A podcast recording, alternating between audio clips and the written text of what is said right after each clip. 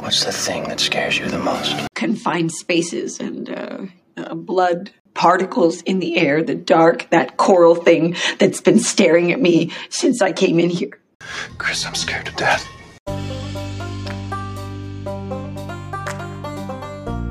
Welcome to the Sum of All Fear podcast, the show that examines real life phobias and the horror movies that prey on them. So pour yourself something strong, Feardos, and let's find out what makes you afraid. It's January 2nd. Whoop whoop. Do you know what that means? Uh, it's World Introvert Day. That's really, really, really apropos because it's also you being a professional introvert. Mhm. It's also our one year anniversary. I knew that. It's our Sum of All, not our one year marriage anniversary, our Sum of All Fear podcast anniversary. We recorded our very first episode on January 2nd, the lost episode. 2019. It is the lost episode. We uh it was Fear of Darkness and we we lost it. It, it disappeared. That is It was ye, it was your greatest thing that ever happened to you, I think. that is ye who shall not be named. Yeah, you did not like that episode. No, it was terrible. It was terrible, but you know what? It was nostalgic and I miss it. Oh, I'm well, sad. Good for you. I'm going to be belching all the way through this episode, by the way, like I did just now. So, excuse me. We, just had ate. massive We just ate amounts 45 pieces of of garlic bread.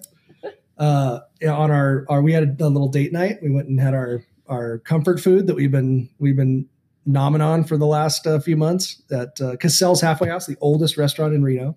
That's now having to take reservations three days in advance. Yeah, we showed up to get a table, and they were like, "Sorry, dude, we're we're booked." So we sat at the bar. And the bar is like six seats deep. So, yeah, we sat you at the bar, but we the, the bar was open, and we sat and had some delicious food and Still the best. chatted with uh with Nick Kroll, the Italian? Nick Kroll. Oh, the sexy Italian Nick Kroll Clint. Yeah, yeah, he looks a lot like him. Oh yeah, There's no doubt about it. Yeah. um, He he, he looks like Nick like Kroll, him. but like buff and Italian and like in good shape, you and know, not like- Jewish. and not Jewish. Yeah, like, we might be, but know. well, I mean, he might be, but he's definitely Italian because his mom is, yeah, or his grandmother is. is he is he a grandkid? Do you know? Yeah, he's the he's a grandson. Are you sure? Yeah, Okay. because his sister is our waitress all the time. Oh, They're gotcha. twins. Gotcha. They're twins.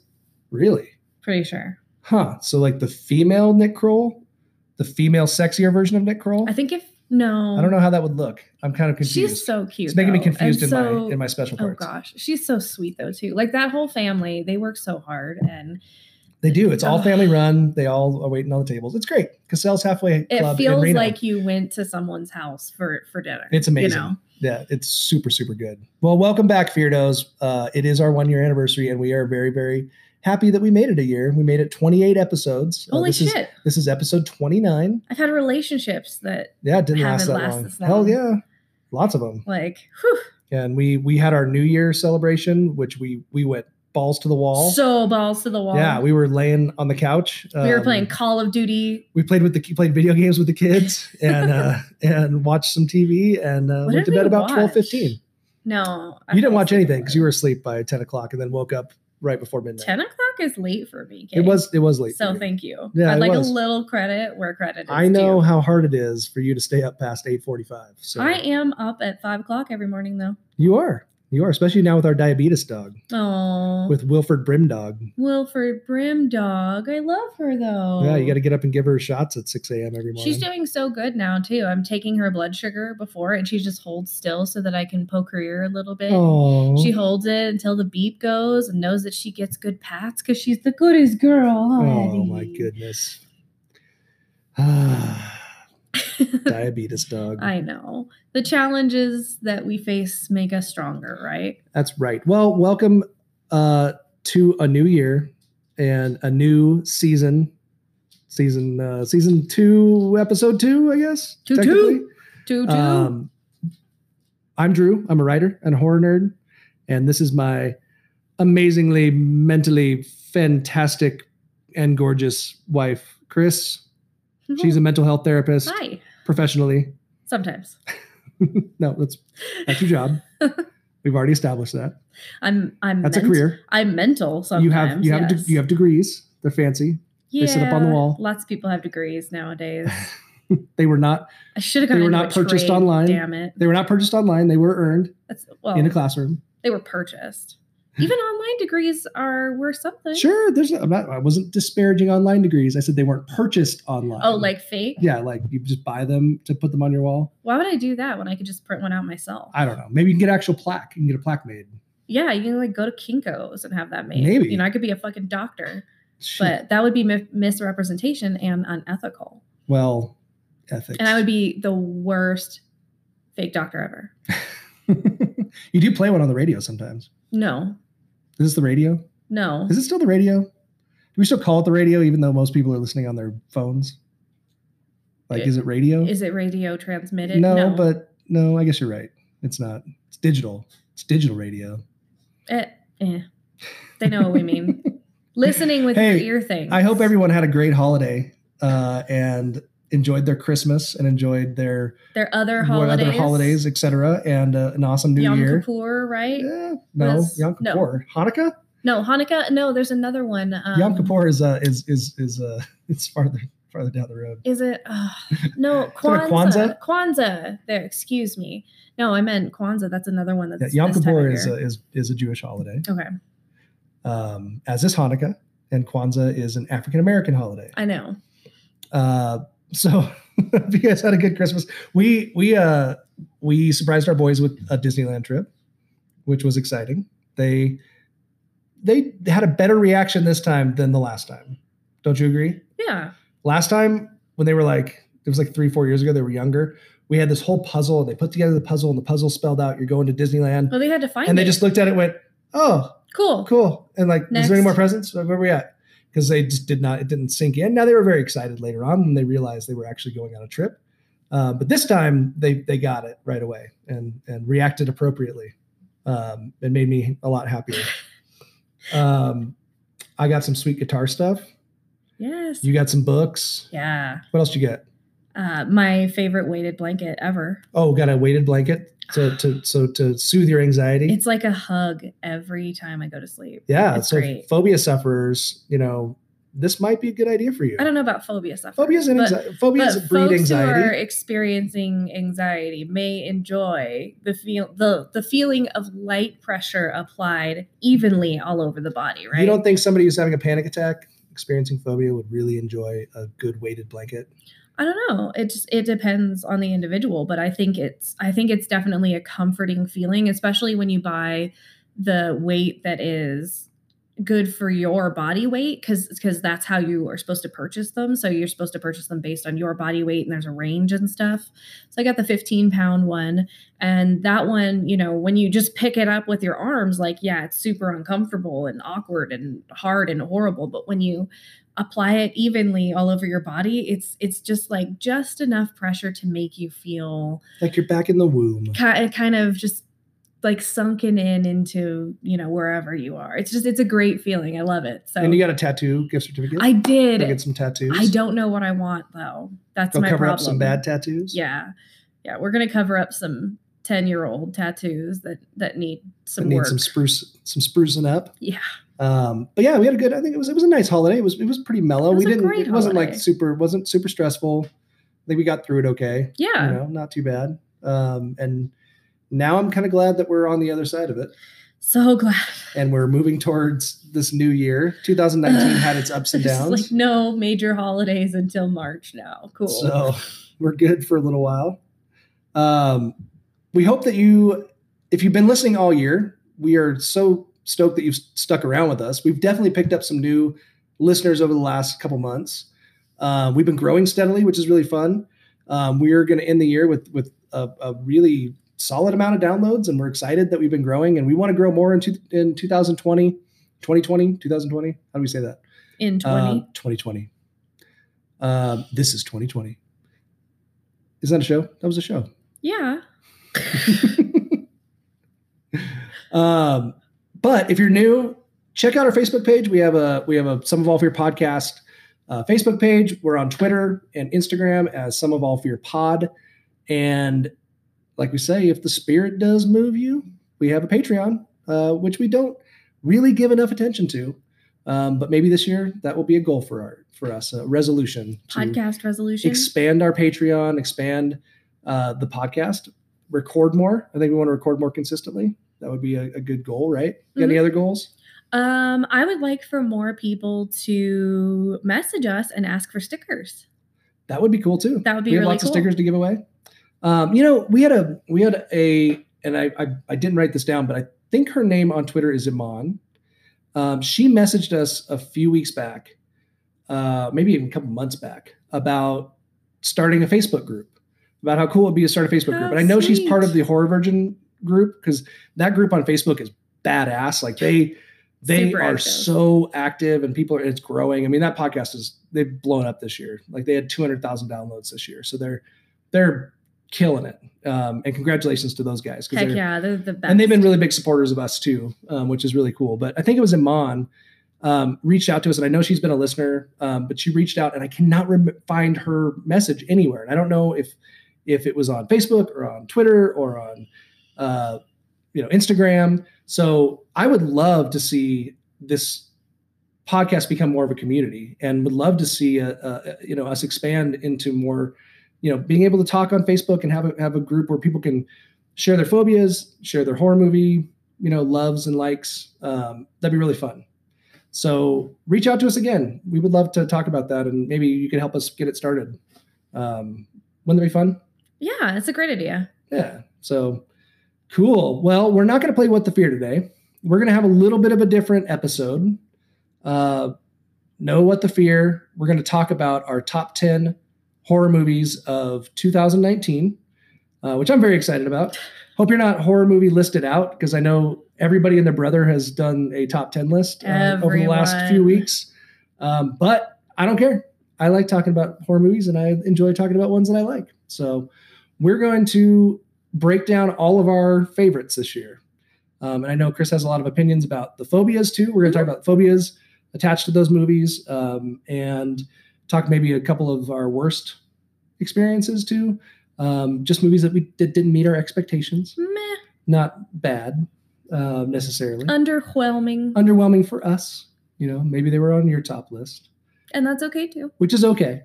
Um, because I always hate saying like the worst movies because movies are really hard to make, and I appreciate filmmakers who make movies. Um, and even in those bad or the ones that I didn't like as much, I found a lot to to uh, They're to not. enjoy. They're not bad. They're just movies that made you go meh. Yeah, just yeah, you walk out and you That don't have anything thing. didn't move you. And I have one on my list that's going to shock people, and it's going to piss off some people probably too. Um, but it was one of those that I just just didn't hit for me. But it's on a lot of people's top ten lists, so Oh, let Uh, the stay controversy begin. Yeah, there's going to be some controversial ones for sure. Uh, Get ready for death threats. Let's. How dare you?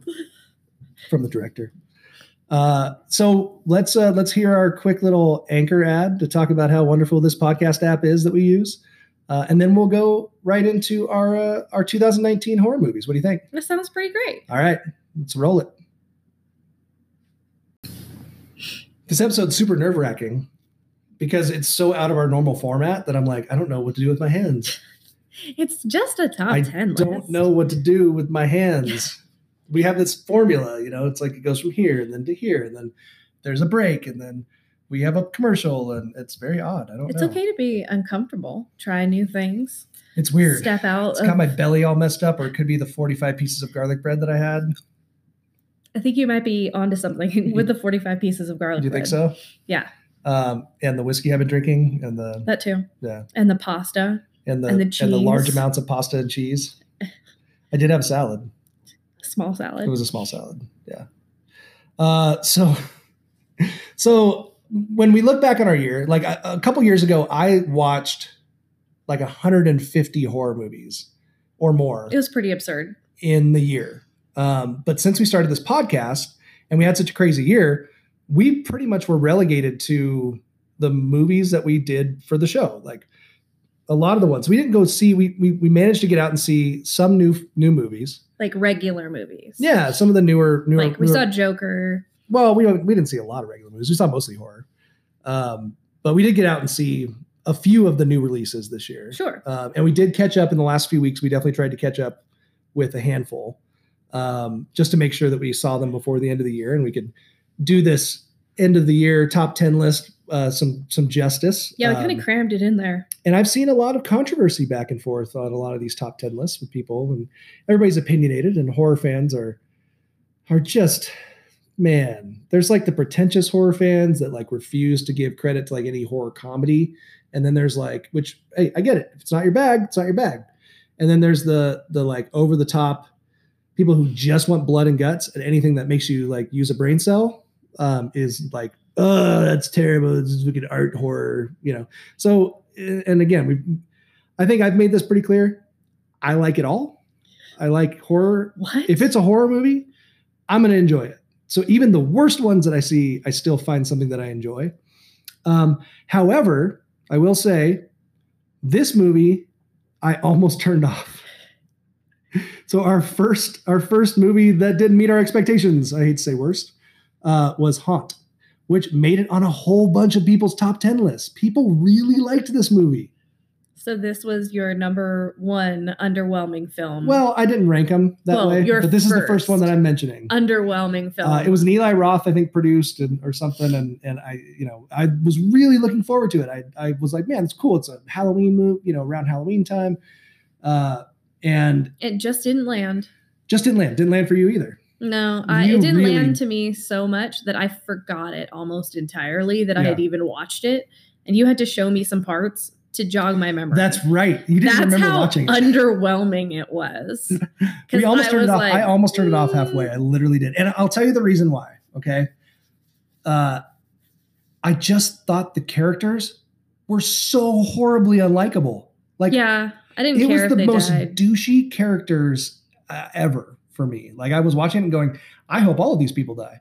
Like that would be great. They go into this super secret haunted, you know, haunted, extreme haunted house kind of thing, and I'm like, I hope they all die. I care about no one.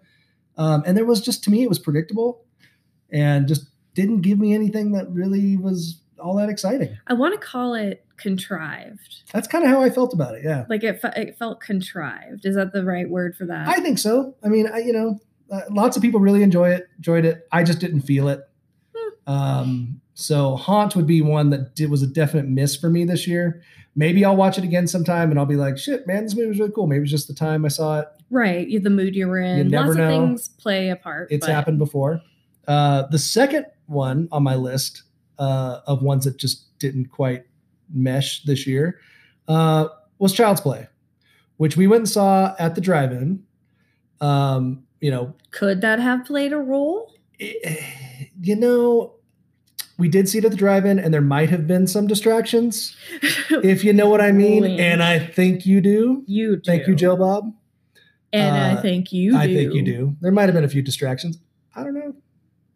I don't know. Uh, but at the same time, it was it was it wasn't a remake. It was kind of a reimagining of the the whole story. I really like that word, reimagining. Um, and it was it was mildly entertaining. I was entertained by it. Uh, it just wasn't like it just didn't do much, you know. And I love Aubrey Plaza, so that was a that was a yeah, plus. I think she made a lot of the movie really. But at the same time, she was horribly cast. Like, it was the wrong. It was the wrong role for her. But you know, uh, but there was you know it, it was what it was. Meh.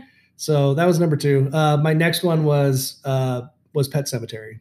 And see, that wasn't a reimagining. No, it was pretty much a a, a remake. a remake. Um, but they made some minor twists, you know, to the ending and Some to tweaks. yeah, to to you know, uh, to who got killed it. and and I enjoyed it. When we walked out, I went, that was it was good. I thought it was a well made movie. There was a lot to. Uh, I thought visually it was it was it was good. Um, you know, I thought it was pretty well acted. Although John Lithgow, just as much as I love him uh, and just think he's f- fucking phenomenal, uh, just didn't you know didn't play the role that you know Herman Munster did. Man, It just to me like he was just the better just better in that in that in that role. Was that the movie that we went to and we were really hungry, so we decided to get pretzels? And so we got two pretzels, and no one told us that the pretzels were like the size of large pizzas. And we each had pretzels the size of like large pizzas. No, that was not that movie. That was Doctor Sleep like a few weeks ago. That was Doctor. Sleep, when we saw Pet Sematary like nine months ago. See, I didn't remember when the pretzel incident oh my gosh, that happened. just happened like literally last month. I have a terrible chronological memory. we went and saw that. That was like uh what was that? October? Like no, it was November. It was in November because it was Doctor Sleep. That's when that came out.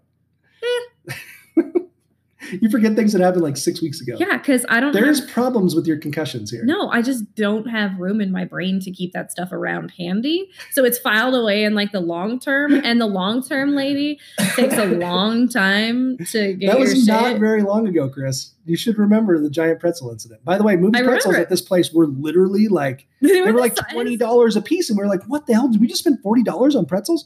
And we realized it was the size of a pizza. but no one warned us. yeah, they didn't warn us. We're just like, "Cool pretzels. How many pretzels? That sounds good." They're the size of a large pizza. They were they were fucking massive, and doughy, ridiculous. Yeah, ridiculous. um. So yeah, Pet Sematary. Eh, it was Eh. one of those. Again, you walk out and you go, Meh. "It wasn't too bad." I mean, I've seen worse remakes for sure. Um. This is the one that's going to piss everybody off, though. Oh, oh, okay, So this one I watched. Do I you, know this You one? did not see this one. okay. Um, I watched it while you were in Seattle, Oh, and I was so excited. So it was actually right after I had painted the. I so I I remodeled our whole living room while she was out of town. I painted it and and and put up new pictures and did all this, this hung up stuff the in our living TV. room. You got us a Bluetooth speaker. Yeah, like, yeah, did a bunch of did shit. So good. Um, so then when she came home, she was like, "Oh my gosh, what'd you do?" Because I was I was out of work and you know was like, "I should do something." Um, but I watched it, so I, I finished all of that, and I was so excited because I finished everything. I had my I had a glass of whiskey.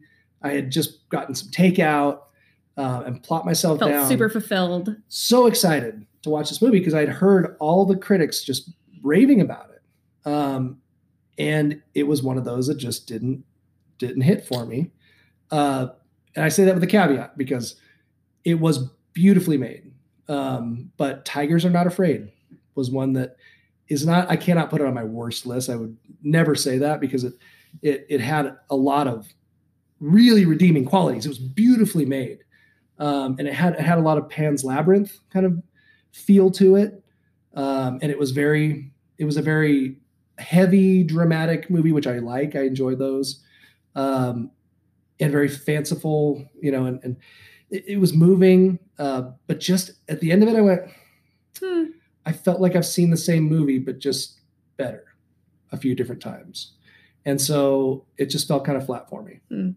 Really high expectations again, and just didn't. Maybe I was in the wrong mood. Maybe I was in the wrong mood. Made a ton of people's top 10 lists. Um, and it's normally the kind of movie that I really love. Right. And it just didn't do it. Might have just been my mood. Maybe I just wasn't. Re- maybe I just wasn't ready for it. Yeah. Um, you know, we had been through a lot of stress and stuff. Maybe it was just not the right You're just like, yeah, I don't want all this. So that one made my list. It's going to get some, there'll be some blowback for that one. Mhm. Um, but we've only been recording for nine minutes. I know. I just wanted to remind you. Oh, she reminded me, she was trying to remind me that we have like a 30 minute cutoff point.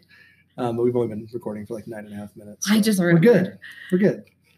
Um, so let's go talk about our, our, I hate the negative.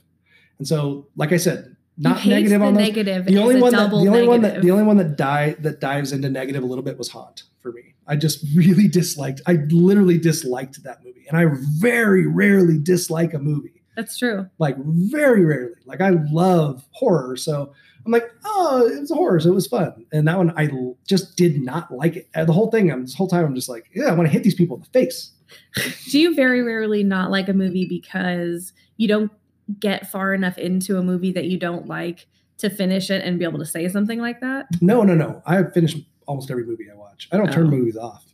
That's why this one was such so crazy. It was like I literally, I almost wanted to shut it off. Hmm. Um, but yeah, all the rest of them had their moments, but just fell flat for us this year. Um, and you would agree on on, Ah, on most of those, right? Yeah, Uh, on you three didn't see them, Tigers Not yeah. Afraid, but On the ones that I saw, I'd agree. They were just all meh. so alright, misses whatever. misses for us on milk those. toast. But what we are here to talk about today are not the ones we didn't like. We're here to talk about the ones that we did like, The ones that we loved. the ones that we really, really, really, really, really, really dug.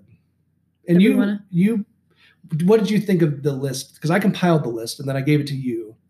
Um, what what was your first opinion? I didn't have any arguments about it or any ones. You didn't have anything you wanted to add to it? No, um, and I saw a lot of the same movies that you did Yeah, I think we watched most of So- them. And I think most of the time we tend to agree on. and we of figured out that we basically didn't see any normal movies this year. We only like that Joker, I think, was like the only regular Uh, movie we saw. like sort of regular movie, yeah. Even that one kind of dives into yeah. dives into Um, other- so yeah, I I agreed with this list, and I agreed with the kind of meh list as well. Um, although it's hard for me to say this is my number one film of this year. Like I have a hard time with that because it really depends on my mood. right. So I like doing a top 10 because it gives me a chance to kind of go through a lot of different types and a lot of different moods and go like this is this range of things that I really enjoyed. Absolutely. So maybe your top 10 is actually solidified and mine is kind of more fluid based on what, no, I'm, no, what I think feeling. I, I absolutely agree, and I, I I think when you do these kind of lists, it's all about uh, w- what was going on with you when you saw it, or there's certain things that made it a really good movie for you at the time, and that's why I think these lists these lists are always subjective. And when people argue about people's top ten lists, I think it's really dumb because they're subjective. They are they are your opinion, and we are on this podcast talking about all of our thoughts and and so that's what this is. This is just our thoughts and our opinion, and it's gonna it's gonna differ from yours, and it's gonna differ from a lot of other people's. Um, you know, I saw something today where somebody was talking about how much they hated Terrifier. Love that movie. Had so much fun with that movie. I think it's just a really fun slasher with just a lot of just good It's blood and gore. there's, no, there's nothing redeemable about it. no, it's just it's so it's just- nonsense and it's great. it's just great character. You know, Oh, just, just a just a really shitty character that that just has such a like He's so shitty and yet so and so likable at the same time, or, you know, or just whatever. like so intriguing. Like you want to see what he's going to do. but it has nothing to do with there's no there's nothing redeemable about the film as far No. as message or anything like that but you know and we like that kind of stuff sometimes um, but uh, so every one of these movies has a you know has a place um, you know that we we just there was a time that we watched it and there was uh, a mood that we were in and it just fit you It know struck or us. or we saw it and we went holy shit that's just an amazing flick that was you know? fun. So my number 10 uh, to start this list is one that did not make many top 10 lists uh, because I think in the horror community, people just, they, I think they were expecting, they were expecting it to be more adult and it just wasn't. And that's Scary Stories to Tell in the Dark. Yeah, yeah. Uh, Scary Stories to Tell in the Dark. So many people were looking forward to it. Guillermo del Toro, you know, was attached to it. Um, André Øvredal was the director. Uh, I think outside in, in the horror community, people really there was kind of a mixed reaction, mixed bag. Um, outside the horror community, people loved it because it, it's still. I mean, it's got 6.2 on IMDb.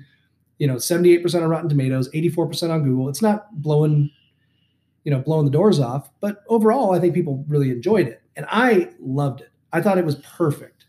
You know, it was geared towards the audience that I was when I read the book, you know, or or that younger audience. And I thought they did a really fun job with it.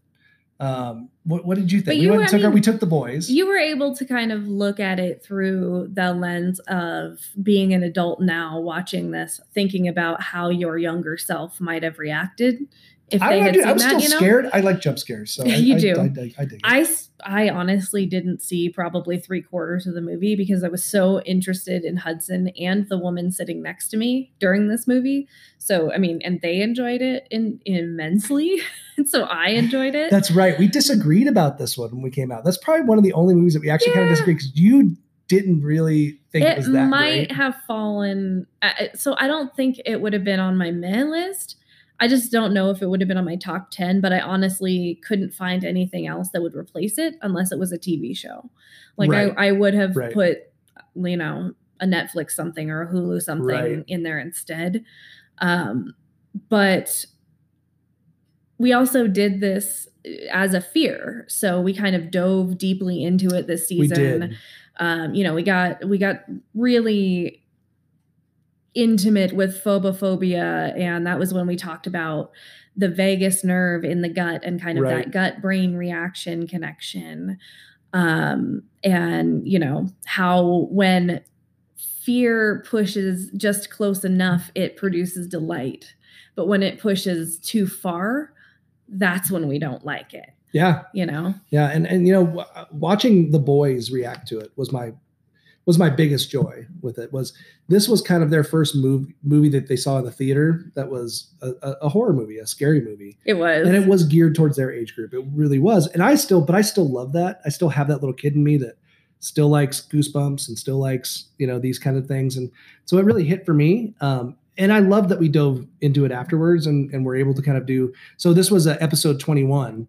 Um, listen if you want to listen to more in-depth breakdown of of what we thought of the movie and stuff. Um, and we talked about the fear of fear, which is phobophobia, uh, and that was the the you know what we what we uh broke i don't know breakdown i hate saying breakdown all the time but it's how we broke down the movie Well, I mean, it, we discussed the fear of fear and why we chose that as that fear. right And it's because it touched on on so many broad things and also because as children, it really kind of was the basis of some of right all of our knowledge of horror and fear and kind of that that world of of feeling scared um, from reading a book. yeah and it's intergenerational so Yes. we we experienced it when we were kids and now and then we get to share it with our kids. now we get to share it with our kids and that's what i think i loved so much about it and why it made my top 10 and why i would i will watch it again and over and over and enjoy it with my kids um, because i really did enjoy the storyline i liked the you know i liked It the silliness bad. of it i liked the fact that it was you know but it still had those good scares and those good creatures and and i think the creature parts of it too the physical effects yeah. you know a lot of people came out and said oh this was all cg and it wasn't it was a lot of physical the physical effects were um, amazing. which are really cool so, and I thought it was well shot, and they did the the art transition from the books really well. So there was a lot of redeeming things about it. I just kind of was like, meh. And honestly, it could have been because the movie I was watching was sitting next to me. that shit was hilarious. Like it was it was one of those where you could see it on his face that the more scared he became, the more scary things seemed. And it was just like this vicious cycle. And ever since then, he's kind of been locked into horror movies and, yeah you know, wanting this is our, our youngest son wanting Hudson. Freddy Krueger Yeah. Funko Pops and, you know, kind of like having a favorite horror movie that's a fucking Korean subtitled movie. Yeah, And which may or may not come up later. In It this, may or uh, may in not. this top ten list. Um, so I think it has a lot of potential um, in terms of being impactful. well, it's you know, and I think uh, I think what the horror community, the horror community, really wanted like a real scary stories. We wanted to like, yeah, I think the door's open for that. I would love to see like those stories put into a rated R. dude, they made really, you scary know- stories books two and three. Like there's, Yeah, it'd be really fun to see him do that. And I was, I was, you know, there's part of me that would love to see that happen too. Um, but you know, for what this was kind of made to be, um, I, I really enjoyed it. it was fun. So that's our number 10.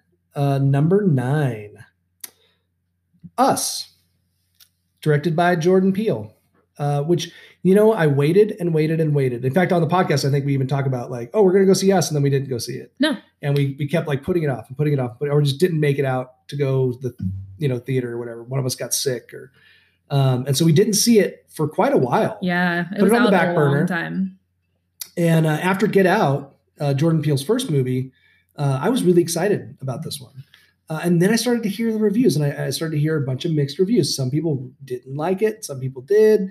Some people said it was amazing. Some people, you know, and so it had a lot more mixed reviews than Get Out did. Um, and so I was a little bit more like, eh, maybe I'll see it later down the road. It's a super fucking deep topic. Like on the surface, it's you know, oh, they cloned some some people that now live you know underground, and it's like you can miss the nuances of it. But Mhm. when you really dig into it, we're talking about um, we're talking about the f- that like violation of human dignity. Uh, you know that these things were humans too. They they were beings, and yet they were you know, basically a eugenics project. Right. Right. And this was, and this was, uh, the, like, we, we paired this up kind of with a fear of clones, which you couldn't really find a, Ah, specific phobia for, but kind of in that like in that arena, right? right. exactly. Um, you know, and then it raises a lot of ethical questions. Like I found myself, um, especially, and and I was thinking about this more and more because of the experience of the Us maze at Halloween Horror Nights, Oh, yeah, we talked about that. the movie connected to me so much more in terms of these were actual human beings who were manipulated and exploited um, and it, you know they were taken as embryos and you know they are separate individuals and they were never allowed to be regarded as separate individuals um, and then you know backing up from that ethically what right do we have as humans to have this kind of omni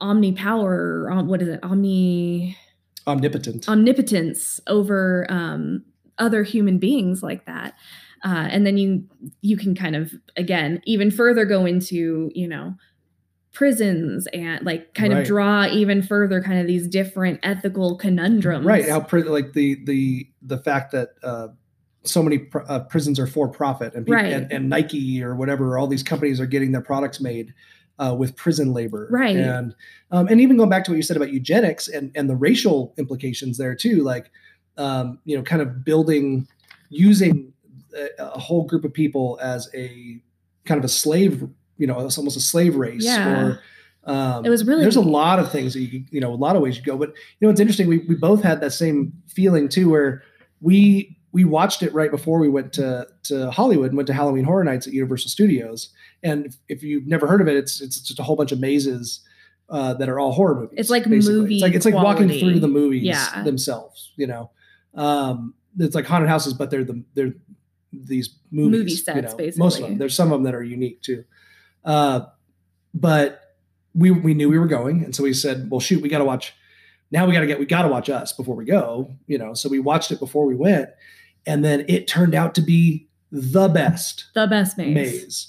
Um, and i've heard other people say that too. It was incredible. It was like it was literally like being in the movie. I just feel like you connected with the clones so much. Uh, even though they never said a thing in the maze at all, uh, you were just there with them and you could feel their desperation and like their desire to just be individuals and to be free and and you don't blame them. No. Like i feel like i would have i would have done the same thing or you know i would be the same kind of desperate So us ended up being pretty critically acclaimed. I think it ended up on most people's most people that I've seen it ended up on their top 10 lists this year. Um, it got a 6.9 on IMDb, 93% on Rotten Tomatoes, and 73% on Google. Uh, so, you know, it, it, was pretty well regarded. I've, I've seen, of course, there's always people who just, you know, Shit hate on on, everything. hate on shit just because they hate on shit or just didn't, just didn't, like I said, didn't, didn't sit with them.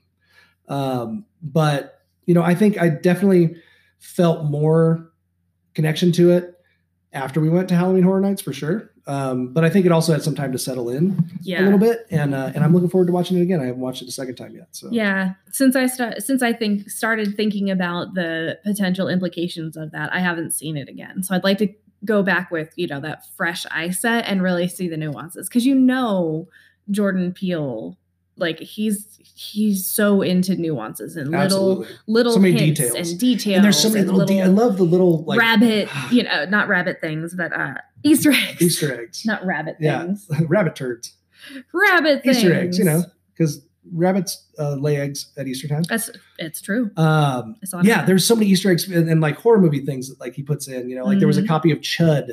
Yeah. uh, up on the like next to the VCR or whatever um, in one of the scenes, and there's you know there's little shit like that that's sprinkled through the movie, and, and I love that because it just shows you know that he's a horror fan and he- character. and he wants to to evolve the genre and do something different and if nothing else you know everybody talks about how these are very his stuff is very twilight zone esque and, Sure. and there's no doubt about it like he's definitely bringing in that that twilight zone element into movies that i don't think i've seen from a lot of other directors in a long time in, in the same way Yeah. um, and I, I love that. I love that Hitchcock, you know, feel to his movies where they're they're they're both psychological. They make you think. They they make you think about culture. They make you think about uh, political ideas, and they're beautifully shot. and they're really well done. Yeah, Like, and really pretty. they're Really just pretty. they're really great to watch even in their hardest moments Yeah. So that's our number nine. Um, Our number nine, us. Number nine. Something happens to you when you leave this town. The farther away, the hazier it all gets. With me, I never left. I remember all of it.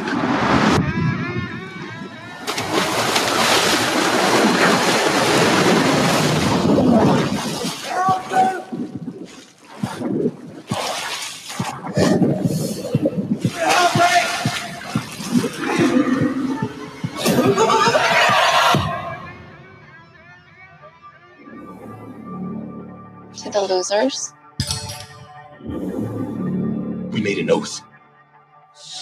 Swear? If it isn't dead, if it ever comes back, we'll come back to you. We didn't stop it. Pennywise. The clown. We can't let it happen again. Hello? Kid!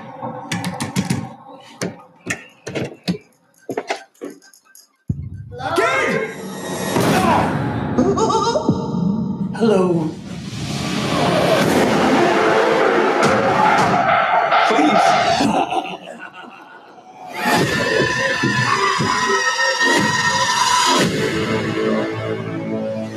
For 27 years, I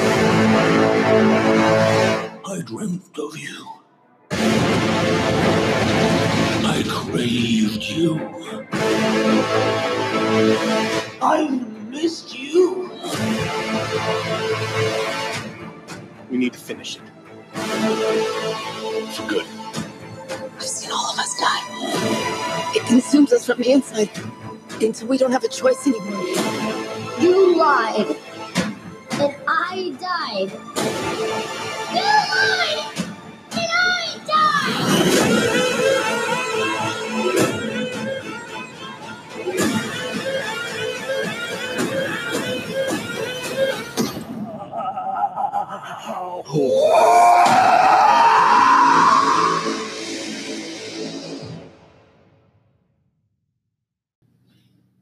So number eight on our list is uh, is a movie that we have already tackled this year in our Fear of Clowns episode, which was episode.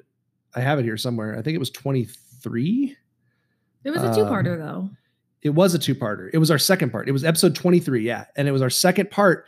Um, and we tackled like this whole franchise, uh, start to finish. We did the book, we did the miniseries, we talked about both of the movies.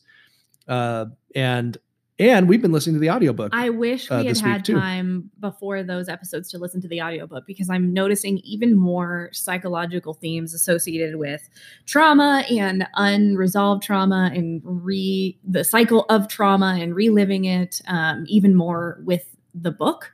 Uh, so I'm really excited to continue on with it, even though I'm kind of listening tangentially through you sometimes. yeah, I've been on a Stephen. King, like crazy Stephen King kick the last what six, seven months, eight months when it Well, comes to every audiobook you yeah i i got into audiobooks like back i don't know probably over the summer i guess and i think i've gone through like five six stephen king books the Yeah. couple of the new ones the outsider and and the institute um i did what The salem's Stand? salem's lot the stand yeah i did I, I did the whole stand in like three weeks um and then now i'm doing it so and a lot of these i'd read i'd read when i was younger but these are good revisits. You did another one too, didn't you? um what else Or did was i that do it? oh dr sleep Doctor Sleep. Yeah, yes. that's right. Yeah.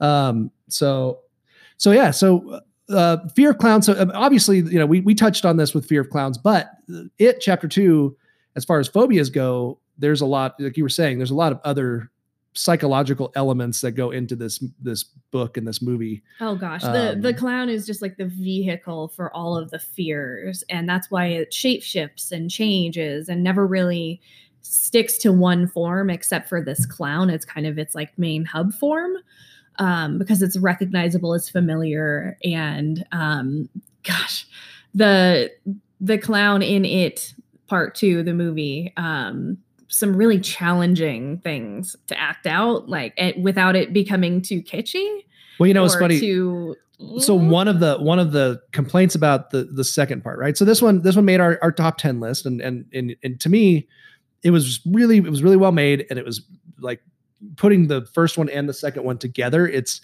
uh, it's really a, a, a cool I think they did well. A cool with- deal. considering the book. one of the one of the complaints was that the second one really went too far on the CG, not enough on the acting side. You know that we didn't see as much Skarsgård this time around. It was a lot more, you know, a lot more CG, and and it, and it got absurd a little bit. A you know, which bit. honestly Stephen King tends to do. You know, it's hard to put it on film sometimes. Well, and this was his Um, really coked out phase too, right? So Well- sometimes it can be incredibly challenging He, to he did his best work to transmit those coked out thoughts and and things into something that's not kind of psychotic to Can you look at. imagine him writing those like the stand and, and it like these like 1200 page books while he's all while he's all coked out he's just sitting there doing mean, like he's like I, yes. I wrote 400 pages today I mean, yes, especially if he's on Reno Coke, which is just meth. yeah Um, yeah it's true but yeah just very interesting i know the movie had its its downsides um, but for what it's worth um, they could have ratcheted those back a little bit and focused more on the characters and their development through um, reliving their trauma cycles and finally breaking out of them. Uh, and the cg kind of took away from the importance of that yeah it was a little too heavy on it and and i think the ju- there was a lot of jump scares and things like that which again i enjoy. I liked and uh we had you know we had bill hader which really was he was fantastic so jessica right chastain was fantastic So right um now. you know and you saw the kids come back again too uh which, which, is, which everyone is great Finn Wolfhard Yeah, and Sophia Lillis, and and Sophia Lillis is just uh, just I just saw a trailer for that new Hansel and Gretel movie. Oh, um, yeah. and uh, She's Gretel, and Hansel, I think it's called, it's called, and she's Gretel, and I'm excited to see that because she was fantastic. You know those those and those those kid actors in that first part of this were so good, and we went and saw this in the theater. Um, again, it's cultural, like we were we were talking about this the other day. This is our kids, Freddy Krueger. yeah absolutely Pennywise, Pennywise the clown is our kids' Freddy Mhm. Krueger, and that's going to be the thing they remember when they get older Well, about they were- horror. about this age when they kind of heard about it and learned about it and you know those characters in the first part really made us connect with them in the story which made the absurdity of the second part a little bit tougher to swallow if you were looking for that same kind of like Absolutely. depth of connection Yeah, but if you really want that depth of connection read the fucking book please it's Yeah, yeah. thousand pages of twelve you hundred know fifty-seven or something. connection right it like they go so deep into each character and and the movie the second part does as good of a job as it can Yeah, that's the thing. There's, the it's impossible. given. It's impossible because really, you're right. The book, you know, the book spends, you know, chapters on hundred every pages on, on on Eddie, you know, or on just on Stanley, or and just on, on, Eddie reflecting back on his own childhood Right. as an adult, and then also just being back in his childhood and um, experiencing what it was like then. So I mean, it's it's so multidimensional, and I don't know. I, the only other way I can think of kind of translating this story would be like a Castle Rock sort of sort of story, you know, like a like a seasons long thing. Right, and it would have to be really a lot of yeah seasons long or seasons, Yeah, lots and- of storytelling. you know, I I, I think uh, looking, I think when we look back on it and we rewatch it and all those things, we're going to realize this really was it was kind of an epic, you know, and it was, Yeah. and they did, and they did a, a really, I think they did a really a great job with it, and I had a lot of fun with the second movie. Um, I didn't think it was as powerful as the first part, but it was really good. Um, so that's our number eight, it chapter two. Um, uh, it got a six point seven on IMDb, sixty three percent on Rotten Tomatoes, which is actually really low, um, and eighty percent, eighty six percent on Google. again, people looking at it through the lens of the first movie. Yeah, You can't do it. It's Yeah. a completely different story the second half. And well, and the way they the way they of split it up too, the, you know, the way they did it with with the kids kind of movie or And the focus the first and then yeah. adult second, which the book doesn't do. The book goes back and forth Exactly. throughout the whole thing, which um, the miniseries tried to do. Mhm. You know, kind of did the back and forth more. Uh, so yeah, but uh, again, top ten for sure. Um, you know, maybe even deserves to be higher on the list ultimately. Would watch again, Um, uh, definitely needs to watch. I definitely need to watch it again. And now that it's back, especially after we out. finish the audiobook. I yeah, after I finish the audiobook, I want to watch them both back to back and and see if there's any. I don't know if they extended it, anything or not. I, I don't You were listening about uh, you were listening to a heavy Eddie chapter this morning, and I Yeah. I was so intrigued because I was seeing all of these connections to some of his neuroses, and Uh-huh. it's just so fascinating. So go read a fucking book, people. Yeah. yeah, but it chapter two definitely deserves top ten. Number that was our number eight. Our number seven is going to uh, is, is a little different. It is uh, Tumbad, uh, which this is an Indian Hindi language period, like period piece horror horror film uh, that I had started hearing about last year. It was really uh, uh, got a lot of buzz right? around the like yeah the festivals and stuff. Um, in fact, some people even put it on their lists last year because it they'd seen it in 2018, but it didn't really get a release in the U.S. till this year. Yeah, you weren't. You didn't allow me to put one of the movies that I wanted on the top ten because it didn't get a release. Yeah, well, that one is definitely getting a release this year too. Um, so nobody will even know about it, but we'll, you know, uh, the wretched, right? 2020's the wretched. It's gonna list, get, it'll get, it's, it got bought by IFC Film, so it'll probably end up Oh, on good. Netflix. Okay, Um, and that was a really on- fun. I saw Trick on there too. Really that will movie. probably, I don't know, make some sort of list. Trick got horrible reviews, which we both really liked it, and and Well, I, I, think enjoyed it. It was I a lot really of fun. I think it was because we were in the room with everyone, and there was like a certain energy uh, from the makers of the yeah, film and the yeah. stars. Omar Epps was there, and Jamie Kennedy, and the director. Listen to that the- episode from. Halloween. We'll tell you all about it. So, anyways, Tumbad is our number seven, and Tumbad is is this Indian, uh, based in this Indian village, uh, uh, called Tumbad, or this place called Tumbad, uh, where there is this family that has basically made a deal with the devil, and and it's it's it's not a devil, it's a Hindu god um, named Hastar, or kind of a lesser god, and Hastar, a Hastar. entity. and he's kind of yeah he's very demonic kind of entity. Uh but he's he's the god who who you know wanted too much you know had had that greed and was full of greed and and wanted all the money um but he also wanted all the like food or there was this food connection too. And so he was just this kind of gluttonous character. Okay. um, and the family had to appease this this god but they also realized they could get wealth from him if they fooled him um, on a regular basis Sure, it's kind of this, trick him. they trick him they kind of crawl down into his lair Doesn't he have like coins in his diaper? he's got a he's got like remembering yeah he's that? got coins in like a pouch you know in his yeah it, and and honestly w- it's, super weird. this movie it's it's it's, you have to watch it Stunning. visually beautiful and it has all like the and the the the way they depict the the the god is Oh, really, inside of really this cool. like beating organ. yeah yeah the they go down in the ground but they're basically really- inside of a body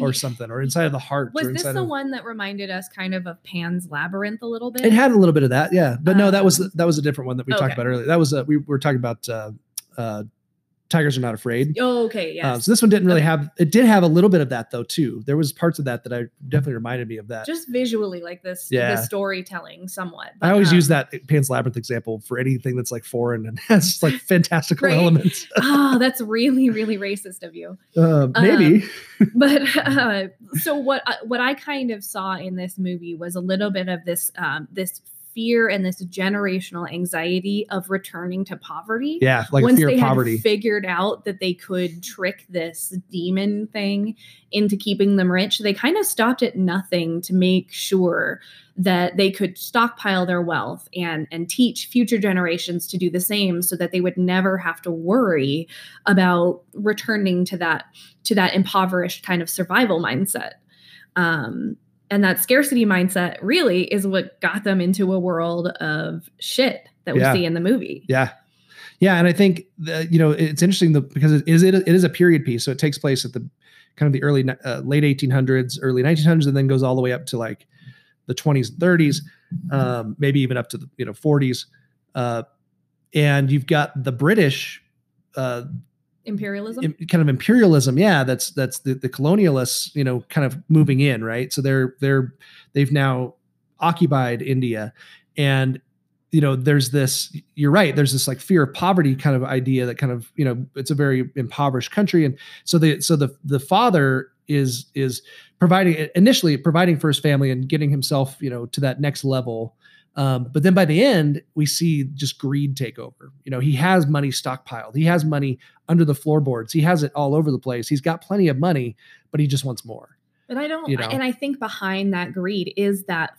fear of somehow running out someday and having to to return or having to um, face that um, that scarcity feeling that I don't have enough. But also with with the British coming in, they came in with a whole new level of expectations of of riches and of what it meant to be um, powerful. And- Right. And, they felt like they either needed to catch up and and be with them or get lost in the dust because that wage gap was really well sure and and and you know that that imperial or that colonialism concept uh empiricism or whatever they that is that is a very um it's it's the basis in it is greed i mean it's Yeah. it's you know whether it's the united states or, or has britain something or behind it. you anybody know? right they're always trying to expand so that they can gain resources or gain something that's there in that place or gain power over those people um, and so there's that that really interesting theme that goes through the whole thing uh, the director was uh, rahi anil barve um, and i definitely nice. recommend this movie um, very I- cool. I, struggle with with subtitled movies just because i have to focus really focus and But not we have have a couple of them. the background. But yeah, but I love them. I normally every you know normally when there's one that I, that I hear I I definitely need to watch. I try to carve out some time for Well, it. and- you and Hudson needs need to sit down and watch more subtitled movies. yeah, right. That we get into the next one. So this one got an 8.2 on IMDb, um, 87% on Rotten Tomatoes, and 97% on Google. So I really, agree with that. really pretty high you know rankings as far as most of the people that that watched it.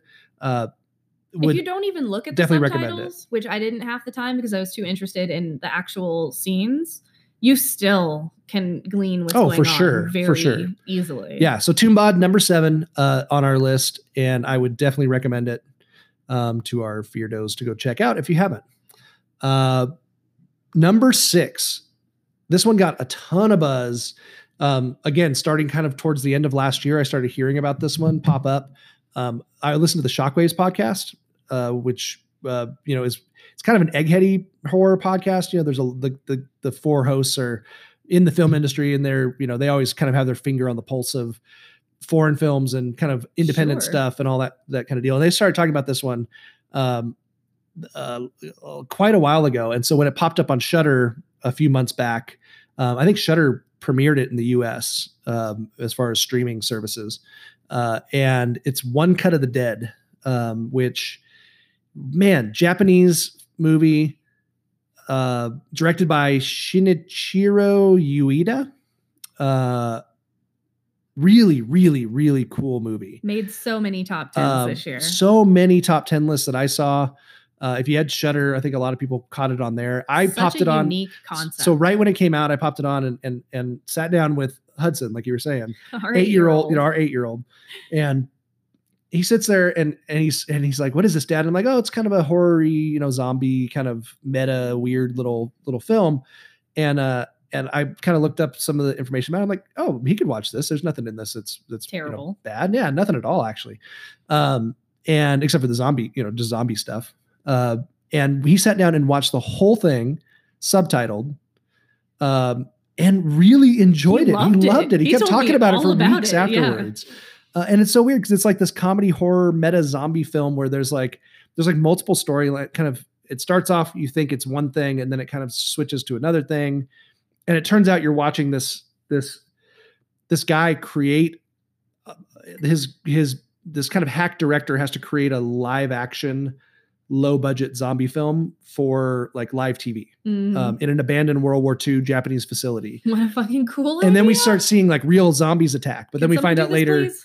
It's like this it's it's so cool and the way they did it was so really so interesting and it was no budget like they spent $25000 on this thing Wow. um, the cast was totally unknown they they they basically paid to be paid in the to be movie. in the movie basically yeah well, exactly they had to spend money to be in the movie. yeah and it opened in a little tiny theater in japan and ran for six days That's the coolest. and then had international like crazy success at a film festival got exposure and made now it's made like over 30 million oh, dollars I worldwide love it. See, So- you don't have to spend a billion dollars on something to make it really good and to make so it cool to make it also connectable with people because it had a, a very emotional storyline. It did. There was so, so yeah. There was a family. There was a dad who was a director, mom who was an actor, like a failed actress or like a uh, yeah former actress, uh, and daughter who was kind of disillusioned and very kind of you know uh, doing her own thing and not connected with her father.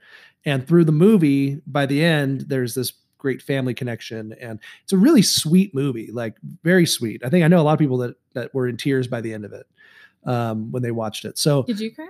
uh, no, I don't cry. Yeah. What? don't cry. You're crying. Shut up. You look like a gigantic baby. Shut up.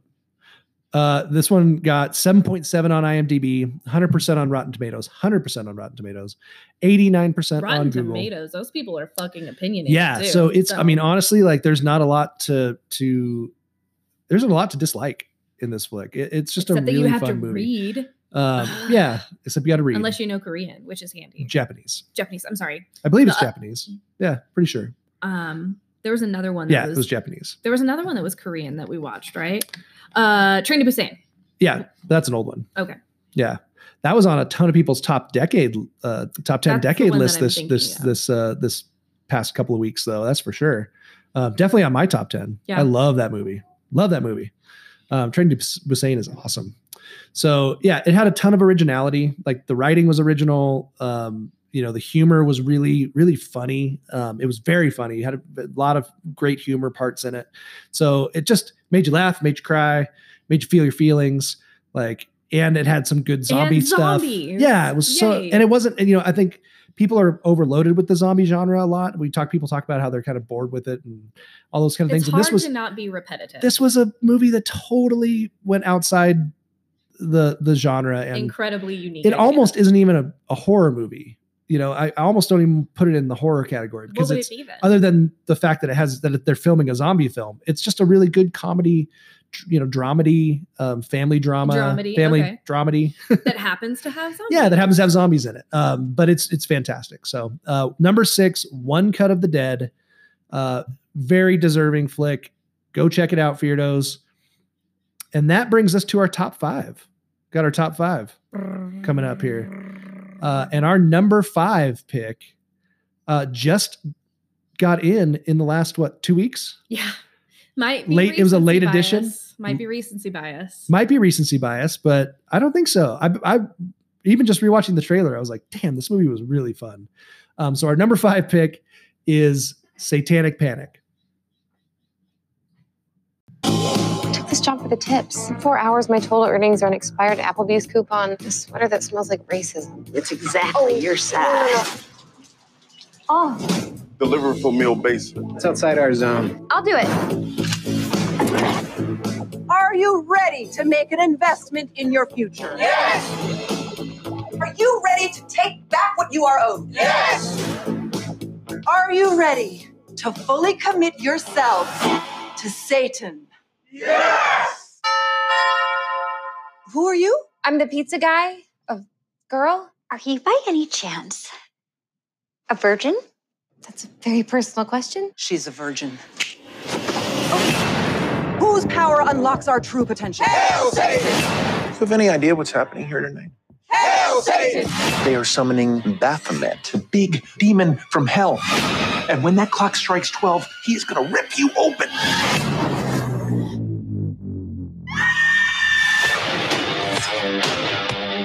Where's my virgin? I don't know what's happening.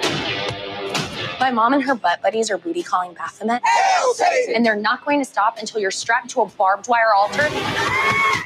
That's bonkers. Any idea why the rich stay rich and you stay screwed? Better health care. They are stronger than us. A virgin, no sacrifice. Let me protect you. Oh, who are you people? Death to the weak, wealth to the strong. You should stop drinking. You really want to face this sober? Get that mean lady! I'm sorry!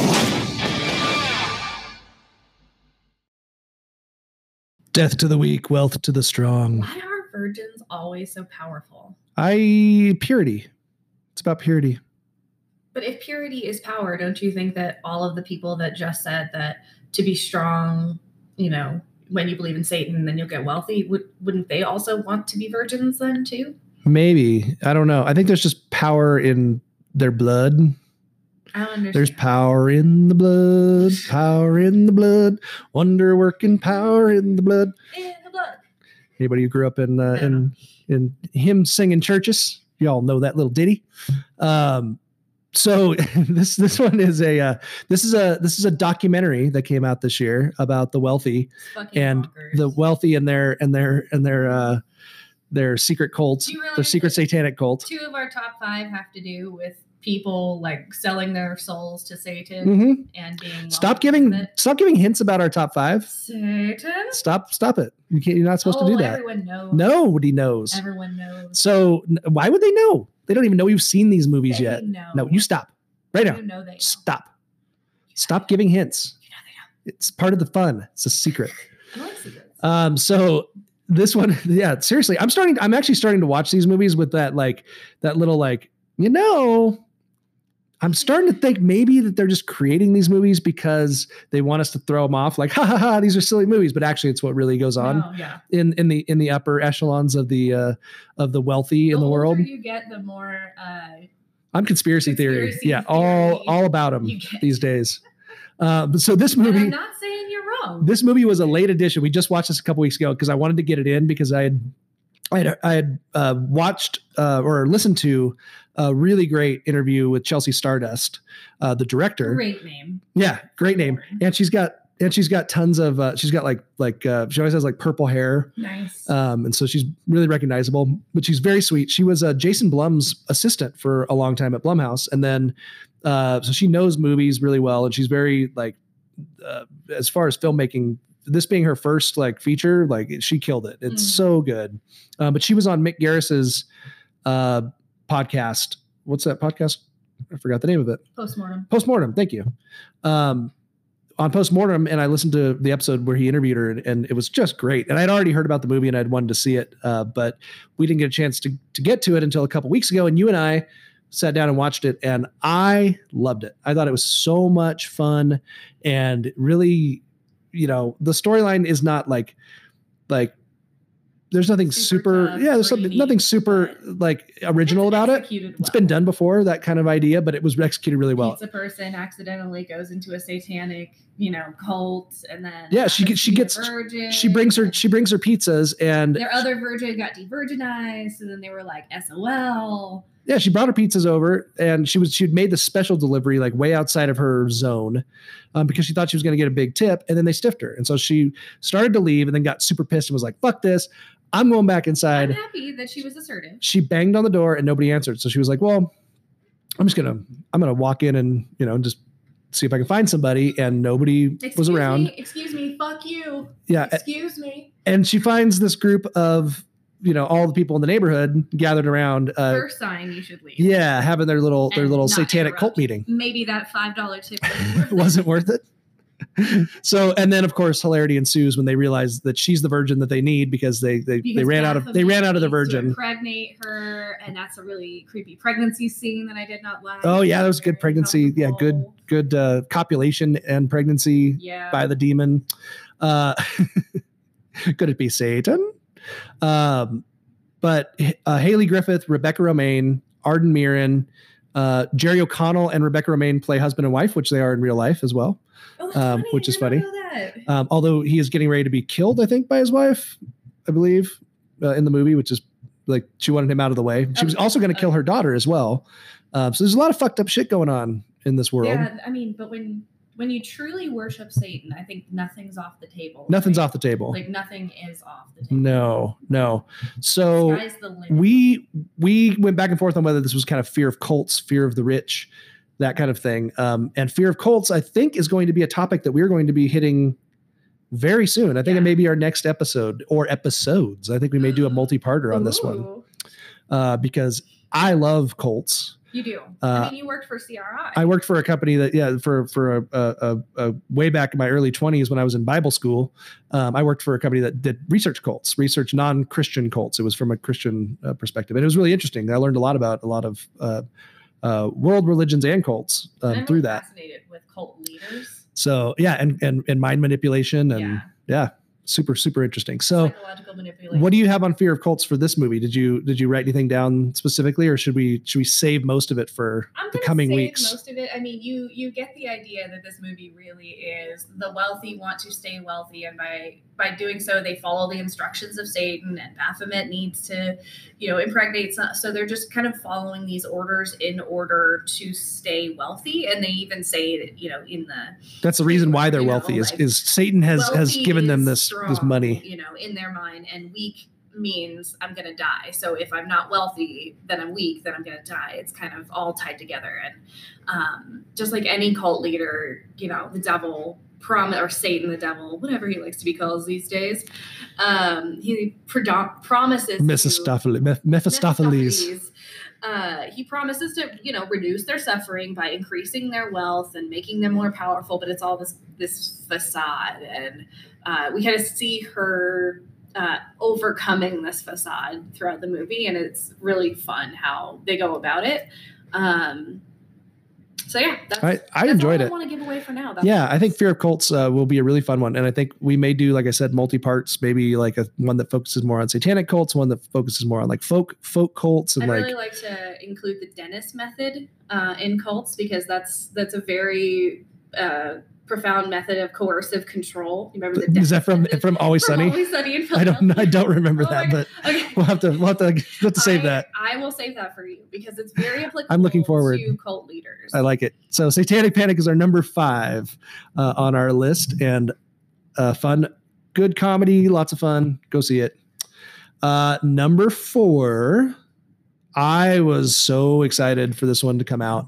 Uh, the the Stephen King connection, plus the fact that Mike Flanagan was directing it, and we had just lost our freaking minds uh, with Hill House last year, and with and we loved Gerald's Game, and there was everything that he touched. Oculus, Gerald's game. What are you talking about? but it was so good. I mean, it was so good. Oculus too was another one, you know, that was his.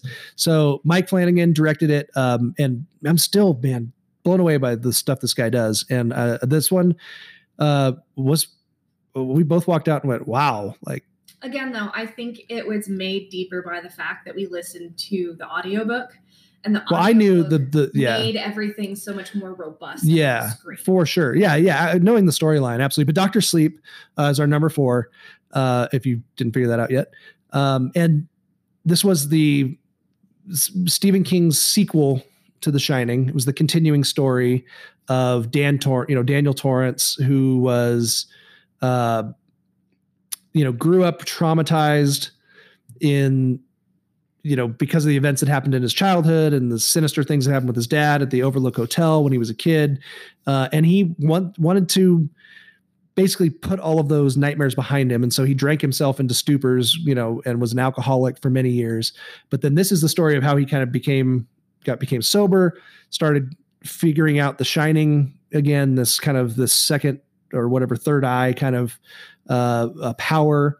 Um, and then he meets this little girl named Abra, who has the shining as well, and they begin communicating kind of telepathically Well, at uh, first, with each he- other. he refuses to believe it. He he runs from He it. does not want to He accept does it. not want to face this part of himself. Right. But at the same time, he begins to remember what it was like to be a child and to not have any guidance about the shining and to not know what was going on and to feel scared and alone and trapped. And, you know, now your father, who also has the shining, is going crazy and, you know, all, all this other stuff um, is happening. And, and he had, through alcoholism, uh, put all of that stuff in a very loose bed of gravel Oh in yeah, his brain Yeah, he had shut it down. and um then we see him as a sober adult you know trying to maintain his sobriety trying to keep those memories compartmentalized you know in these tight little boxes within himself so that he doesn't have to address them. And so really dr sleep touches on the the fear of remembering the past. The past, the fear of the past. or having to relive the past. Um, and how we go about avoiding it or coping with that feeling so that we don't have to. And also the value of actually addressing that Yeah, and I think you know, and trauma, you know, those past traumas and all of those things that kind of led into that. And then as he rediscovers the sh- the shining and the shine or The Shining, uh, and and starts teaming up with this this girl who's very powerful. And he doesn't want her to go through this alone. Yeah, either, well, you she's got, and then we find out there's like this this True Knot cult who's who's sucking the life out of anybody who has this power and, yeah, and they're basically feeding off of them. They're like vampires. almost, yeah. Um, and and so that this is a, it's a really really and I think what do you think that's a metaphor for? uh oh, I don't know the the the what the True Knot does as far as feeding off of the the souls of others kind of thing I mean, I have or the I shining know I don't know what do you think So my theory, because they pick up on people with the shining, and people with the shining typically have some sort of traumatic past, right? Some sort of heaviness associated with it, right? Um, and they have this power um, that they have to learn how to harness, and it can actually be harnessed for good. Um, but it also can hurt us um, and re-traumatize us and continue um, to beat down on us like that. And I think possibly that cult that uses those souls to kind of suck it out of you. That's that's that feeling of what trauma does to you in the long run um, when it goes unaddressed or improperly addressed um, and it continues to feed off of your soul until there's nothing left of you. Hmm. um, and it kind of hunts you down. Yeah. You know no matter where you're at no matter what you're doing no matter how old you are it hunts you down and it will take over you or you will battle it. And i that i kind of saw that as the battle um, going on with these two is actually facing that monster yeah. uh, coming at it whether they wanted it to or not. Well and the book even dives deeper into some of the backstory of Abra's family and and oh, the trauma that she right right. And so you know there's there's a lot of of there's a lot of heavy themes there. And and i actually as i'm going going through the the the the struggle with alcoholism was something that was that was really um impactful as i as i read through the book too. the function of the um, they really paint the you know the the lows in the beginning of the book you know his lows pretty low you know and the and the and and you see kind of that rock bottom um too. So there's a lot of that there and and the thing that danny that danny right that uh-huh yeah that's the one i always get their names mixed up um yes um red ram red so ram Danny, um, I think his story is really about the importance of personal narrative on your experiences and on the trauma in your past. Like what what am I saying about that trauma now? How do I write that story now? Right. Instead of always writing the story as I remembered it mm-hmm. Um, how do I rewrite it now? And I think that that by confronting it with someone else in that relationship with with the girl who's also going through it, um, and being able to um, explore that narrative of his past in a in a safer way with her, because she also too was kind of going through similar things. I cannot wait to watch this one again. I, we, we saw it in the theater. I haven't rewatched it. Um, but beyond all of those things, it's a Flanagan. It's it's a. Flanagan uh, style. stylized You know, he's got this certain style and Mm-hmm. and and feel to his films. So many little Easter eggs. So I can't wait good. to go back and Oh. see all of them. So I and it's just beautifully shot and originally, you know, the, it's, he's a master, um, in my opinion. And I, I still, like I said, I've, I've said this, I think before, but he's my favorite director. Yeah. Um, the guy just just gets that, like he, his films just ooze, uh, uh, ambiance Mm-hmm. or or you know the scenery is just you just feel it. I don't know how to explain it. it's immersive. Yeah, it's amazing. So like you're there with them experiencing that. stars Ewan McGregor as Danny, um, Rebecca Ferguson as Rose the Hat, um, who I just called uh, Tits McGee. Um, in the movie, her boobs are just like. They're very apparent. Whatever. At one point, you leaned over and was like, "Dude, check out those boobs. I, I, They're pretty impressive. God's gifts. I don't know. They're God's gift to the world." Uh, Um, Kyliegh, Kyliegh, yeah, there also is the big screen. So I hear like the big screen adds 10 pounds of boobs that's ten pounds of boobs. Yeah. Is that what? It, right in the chest area. Kyliegh Curran uh, stars Zabra, and she was fantastic as well. Um, really great performances. Uh, I cannot wait to watch it again. So number four, Doctor Sleep. Um, Fear of the past was what we talked about. So we may we may touch on that at some point in the future. Who knows? Um, on the podcast.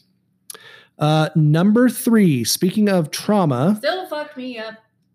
speaking of trauma and past trauma and dealing with trauma and uh, traumatic things. And Number three, theories.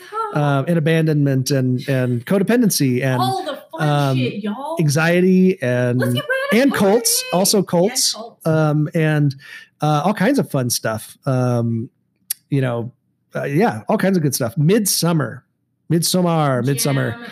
Uh. Yeah, we saw this one in the theater when it came out.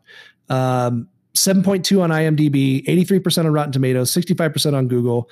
Um, like, you know, I, like I said, I, I love horror comedies. There's a bunch of those mixed in here. Um, but I also love shit that makes you, makes you think and, Well, and makes you, about this one before. I wrote that, I wrote that it. like, like, you know, 2000 word article on this too, that, um, actually I think last time I checked, it had over a thousand people had read it. So it's been, you know, it was something that was I was passionate about, and I, I really, when we got back, we had a lot of conversations about what this movie meant, what the emotional toll was, you know, what was going on between the couple, what was going on. well, and also what was you going know. on in ourselves as we were watching this go Oh, on. You know, well, so it starts. So just to begin, and we talked about this, I think, at, on the podcast at one point, but it had the most gruesome, realistic, realistic, and horrible. I'm like, and visceral, Ugh. visceral trauma scene that has ever been put on film that I can think of in the first 20 I minutes. like.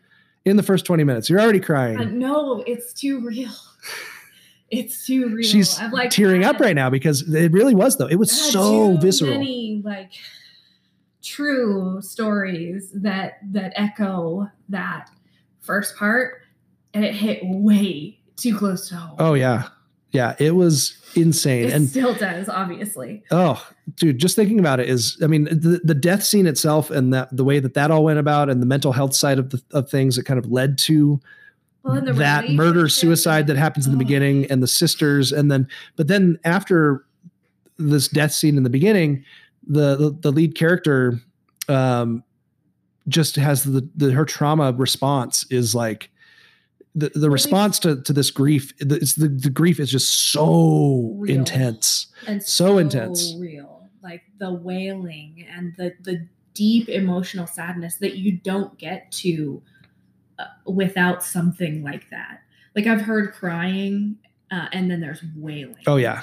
Yeah. Where it's this sadness that we said in the theater i'm just sitting there going oh chris is hating this right now. Well because I, I like to think of myself as as fairly empathetic um and so to just feel a little bit of what that actress was able to produce and for it to feel very real to me was terrifying. Yeah it was an incredible performance. Like, wow um and then it just goes off into her kind of confronting her attachments and her her responses um, to attachments with various people in other ways aside from her you know primary family um, because they passed away and and there's codependency and there's Well, she's already in a codependent relationship with her sister Ugh. to begin with, and we we kind of see this in the beginnings.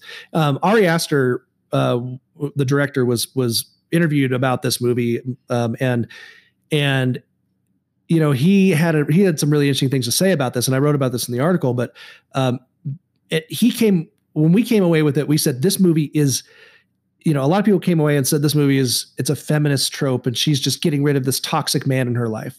Or it's this uh, you know, this she's coming to grips with her, you know, she's uh, uh, putting to death all of the the baggage that she has behind her and she's, you know, no. This movie was about and and Ari Aster uh, uh, confirms this um, in his interviews. It was about codependency, It's her- start to finish. It's her replaying her intense, anxious attachments uh, to those around her. And regardless of whether it was her primary family or then her boyfriend Or Christian. or then her, you know, her new cult, uh, whatever it was, it was us watching her attachments play out um, in a very cyclic and, and predictable pattern um, amidst this grief.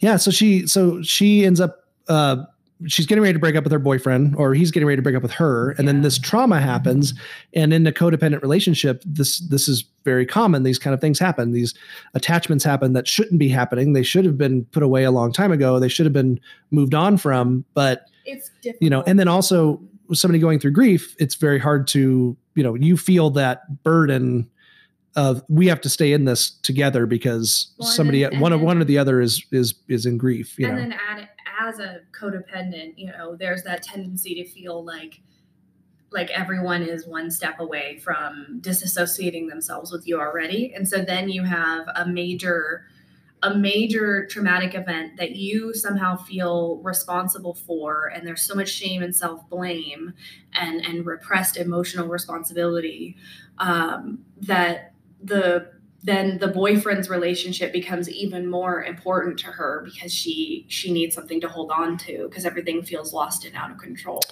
And so then you, you latch on even harder um, because you're so afraid of being alone and what what it might mean to be alone you know and and to be by yourself.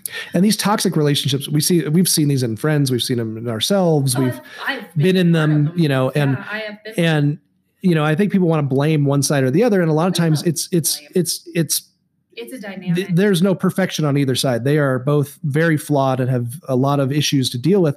What was interesting about this movie though is as they go to she she basically invites herself or whatever to this this trip they're taking to go study this cult group, this kind of folk cult group over in Sweden and and she while there they they you know they she exchanges one one codependent relationship for another one Yeah. which is by the end she joins this cult. she loses herself in something else um, you know instead of trying to independently process her grief which it's not bad to lean on others or you know to to cope with things by investigating new um, and exciting experiences sure. but she really did um, kind of translate one one codependent relation into another one and not without ever really addressing what was behind it or what she really Right. wanted or what really mattered to her. Which we'll get into this in the fear of cults and we'll probably i'm sure this will be one of our our movies um, but uh, cults do that. Cults prey on that. They are really good at at finding those finding those people that that need that codependent relationship they need that uh that exclusivity that that attention that security you know all of those things so there's so many themes in this and and you know i i I know there was a mixed opinion. A lot of people don't like Ari Aster, and they don't like these kind of. There's a lot of horror fans who are like, "That's not horror," and it's not, you know. uh, yeah did Um, you see the suicide scene Oh gosh, suicide scene? yeah. That There's some really graphic scenes in it too. Um, and I honestly, I think, you know, I loved Hereditary, um, but uh, you know, th- this one stuck with me longer in a way. Um, but you know, and I, I, I just, I really like Ari Aster too, and, and he's again, Mike Flanagan, Ari Aster, both kind of right there for me as far as directors who I'm just, I'm really into right now. Um, I like that what they do. I think they're doing things that are unique and different.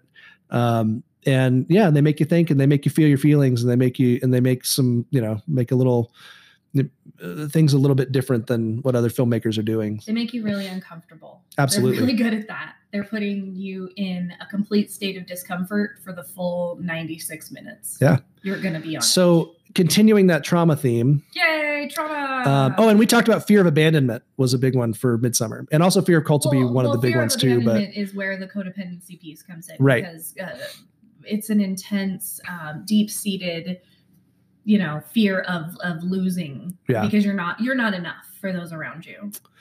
So next movie we're moving into that was number three, Midsommar. Um, we're going into our top two, and our number two, also a wonderfully traumatic, uh, good trauma movie. Um, maybe a little bit, a little bit on the lighter side than the other ones, but No. uh, you don't think so? No. Oh, I kind of. It's kind of a fun. It, it has its comedy elements to it. Trauma. It's all terrible. So number two was uh was the Netflix. I believe it was a Netflix original, uh, The Perfection Ugh. which I watched very early in the year whenever it came out on Netflix. And I remember talking about it with Chris a few times. Um, and I remember thinking, gosh, I want her to watch this movie. It's so, it's so intense and so much fun. Um, that, but it had that, like, it was intense, but it also had that kind of revenge, you know, funness to it by the end. It was Um, a fear of failure all the way when I was thinking of fears for the phobias. Yeah. Um, it was fear of failure, but not just because they were afraid to fail um, because they were going to be unremarkable or inadequate, but because uh, if they didn't, something else happened too. So it wasn't just promoting themselves like a goal that they wanted they wanted to be better, you know. It was a preventative goal. I want to prevent something from happening Yeah. and that was so fucking horrible. So, so the perfection. If you haven't seen it yet, it's it's been on Netflix and it it, it got quite a bit of buzz when it came out too. Um, but it stars Allison Williams, um, Logan Browning, and Steven Weber. Steven Weber, who's reading my it, uh, who's the uh, the voice of uh, of right. or the reading the audiobook for it uh, for me. I love Steven Weber. Um, uh, he also played played uh, uh, Jack Torrance in uh, in gonna- the Shining remake that uh, Mick Garris did. He's gonna forever be associated like his voice will forever be associated with this movie For and you? the early things that he did. Like, See, I saw him like- back in Wings way back in the day, but that was before your time. Like Chris D'Elia in You being Henderson. Oh. Now he's Henderson. I fucking hate it. It's gross. What is going on? So uh, let me give you a quick synopsis of this one. So, an elegant and terrifying suspense ride filled with unexpected twists and turns. When troubled mus- musical prodigy Charlotte seeks out Elizabeth, uh, the new star pupil of her former school, the encounter sends both musicians down a sinister path with shocking consequences. Um, and so we've got this past trauma, right? We find out that this this prodigy cellist, uh, played by Allison Williams, Charlotte, her mother got sick right when she was like taking off in her career, like right about special 13, 14 years. She's she's at this the, this amazing school that is that is like the elite academy for Let cellists be a kid. um, and then she has to go take care of her mom because her mom's dying, and she's she basically has to take this hiatus for a number of years. And we also see that maybe she had some mental problems during that time as well. She had a breakdown. Um, but mother passed away. She's moved on. She's on her, you know, she's in in her older she's older years. You know, she's about 19, 20, 21, something like that. Um, and she seeks out the academy again to come kind of you know yeah mentor. see them see them again and and and she sees this this new prodigy who's this star pupil who's on billboards and she's just a little bit younger than she is um, and they hit it off and they have this re- very hot and heavy relationship uh, but then uh, not everything is as it seems What? yeah and i'm not going to give away i'm not going to give away the, the the crux of it but ultimately we find out that the academy they went to was was actually like Fucking Epsteining everyone. yeah epsteining the world yeah they were they were they were Ugh. molesting all of the girls and kids that came into this place was in on um, as part of their training methods you know one of those kind of deals um, Dislike. but the revenge in the end is really fun That's pretty sweet. and and they get a good a good uh, good revenge uh, scene and uh, i really loved this movie i thought it just had so much it, it was so the twists were really fun the way they filmed it was really fun If you Um, feel like you have a fear of failure, hear me now. You are remarkable. You are adequate, and you are enough. yeah Damn it. Yeah, I like it. Um, yeah, I, I- this one got 6.1 on IMDb, 74% on Rotten Tomatoes, 78% on Google. Um, directed by Richard Shepard, and uh, yeah, and I got to I got to show it to you. Uh, uh, what just a few weeks ago as Yeah. well. We we we we crammed Kind of we crammed because we had to get some of these. I had, I had- you had to watch a, bunch, of them, Um, that you hadn't seen yet, uh, and I really loved it. it. It definitely for me, it was the reason why it made number two for me uh, on the list and not you know somewhere else on the list was I couldn't stop thinking about it. You know, it was one of those movies that has stuck with me all year, and I left and just couldn't stop thinking about it. So that's my big one. Are you ready for our number one? Oh, I was born ready. All right, our number one. Drum roll, please. number one movie of the year for us was Ready or Not. I can't believe that in half an hour I will be a part of the Le Domas Gaming Dynasty Empire. Uh, Dominion. We prefer Dominion. I honestly can't wait to be a part of your family. There's just one more thing. And then you are officially part of the family. So at midnight, you have to play a game. Why It's just something we do when someone new joins the family. a game? What game? Hide and seek? Are we really going to play that? Well, the rules are simple. You can hide anywhere. We then try to find you So there's no way for me to win, right? and stay hidden till dawn. No, thank you. Good luck.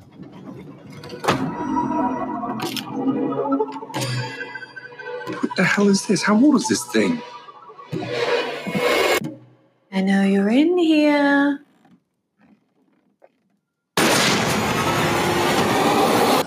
Jesus. You shot the maid. Does she look like she's wearing a giant white wedding dress, Emily? Holy shit! I had to play along so that I can get you out. Insane. They think they have to kill you before sunrise. Or something very bad will happen to the family. If we don't find her and perform the ritual, we're all dead. Found her. God damn it! Emily! I don't know what I'm doing! And today's video is called Getting to Know Your Crossbow. I forgot my gun. Why don't you just use mine? Mr. Le Domas, I just saw her running. Oh my god! Oh, your fucking family! You're just another sacrifice. Do you think this is a fucking game? Yes, hide and seek. Remember? You wanted to get married. No, I'm sorry. I'm sorry. I'm sorry.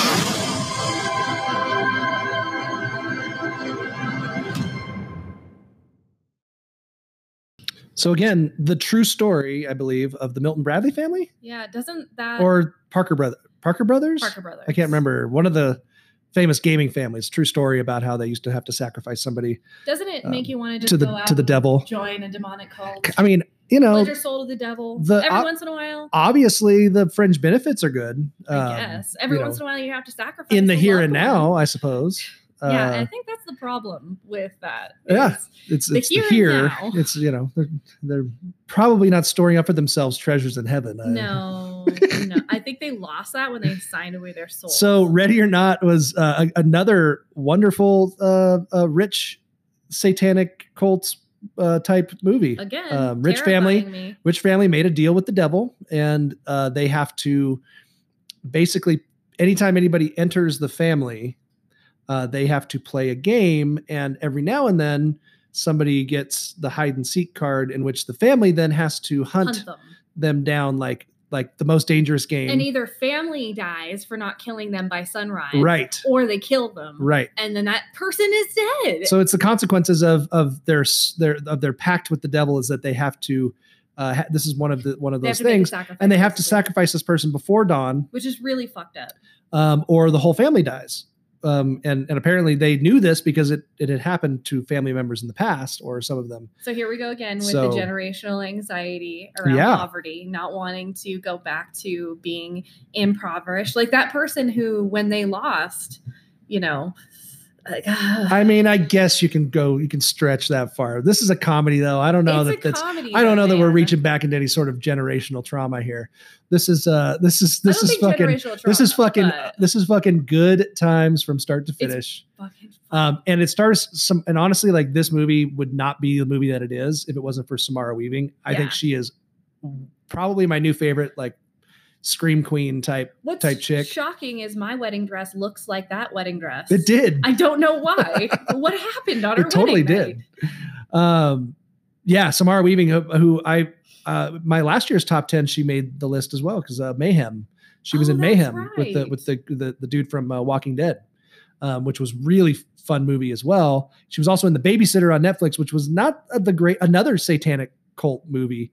Um, uh, on Netflix, which was not the best movie in the world, but her performance was great. She was she was really really awesome. So I like her a lot, um, uh, and she's easy on the eyes as well, Oh, oh, um, yeah. which helps. Um, but the whole cast was great. You had Andie MacDowell, Perfectly cast. you had Adam Brody, um, the, who I love that kid. Like that guy's so funny. I just I always think of him as the OC because that's the first thing that I remember him being in. So I always think of the OC.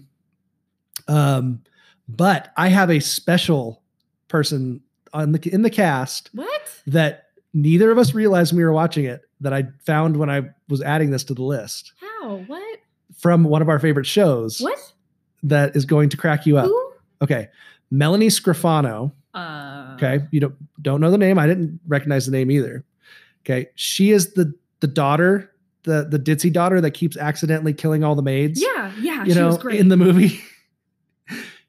Mrs. McMurray from Letterkenny. oh, Goddamn motherfucking GNT. fuck! Get that woman again. Goddamn GNT. Cocksucking Oh GNT. Can we go back and watch it now? I have to go back and watch it. Isn't that awesome? I was like, I saw that and I was like, not. holy shit, that's really? not at all. Mrs. was McMurray thinking. was that was that, and she was one of the best characters in the movie She- too. Her performance was was, so really fun, out. so Holy fun. She was just doing coke lines and kept fucking up and and, kept killing the wrong people. Funny too. So Um, funny, But man, that was great. isn't that great? Thank you. Yeah, I thought you would Ah, enjoy that little surprise. Okay, So- we have and if you haven't watched. Letterkenny, watch fucking Letterkenny because it's hilarious. It's great. Watch Little Kenny Um, too. this was number one for me because and again another one we just saw a few weeks ago we didn't we hadn't watched it when it came out we, we waited we waited and i was like i've got to watch this movie um and it just fits that like fun horror comedy you know just good times from start to finish i laughed my fucking ass off in this movie um there wasn't again storyline not crazy original but it was it was Well executed. it was well executed yeah it just was a really well executed fun flick some twists Um, and turns, some unexpected yeah. things. yeah. And for me, like those are the movies that I walk out and I go, they may not be like, I would probably put, you know, a One Cut of the Dead or a Midsommar or, um, you know, one of those kinds of movies, you know, Doctor Sleep, um, as being like technically and, and, and as far as the genre goes, like more impactful and more amazing of a, of a film, you know, film, uh, more of a film. More of a film. Um, but I didn't walk away as as having as much fun as I did after this one. So If you were going to make it into like a filmy film, though, you could play off of what I am going to grossly extrapolate into, um, which is the fear of games. oh, we talked about the fear of games. I think that's a great. That was a good. Yeah, it's a good phobia. I Um, like that. Is that an, is that a real phobia? Like, does it It actually have a name? It is ludophobia. Ludophobia. Oh, I love it. Ludophobia. Um, the fear cool. of games. I want to do that one. We got to do that as an episode The fear of failing at the games, right? The fear of losing. of losing. Oh yeah. Um, Oh, that's a good one. and you know as in any competition you get performance anxiety right so i like the idea that you could turn this into a film where um, it explores the dynamics of the family system that she's being married into and not knowing how to live up to their expectations um, and kind of everybody being not intentionally against her, but knowing like, uh, you know, I drew my line on my side of the family and you're going to have to earn your way over here kind of thing. And I think that's something that anybody who enters into a long-term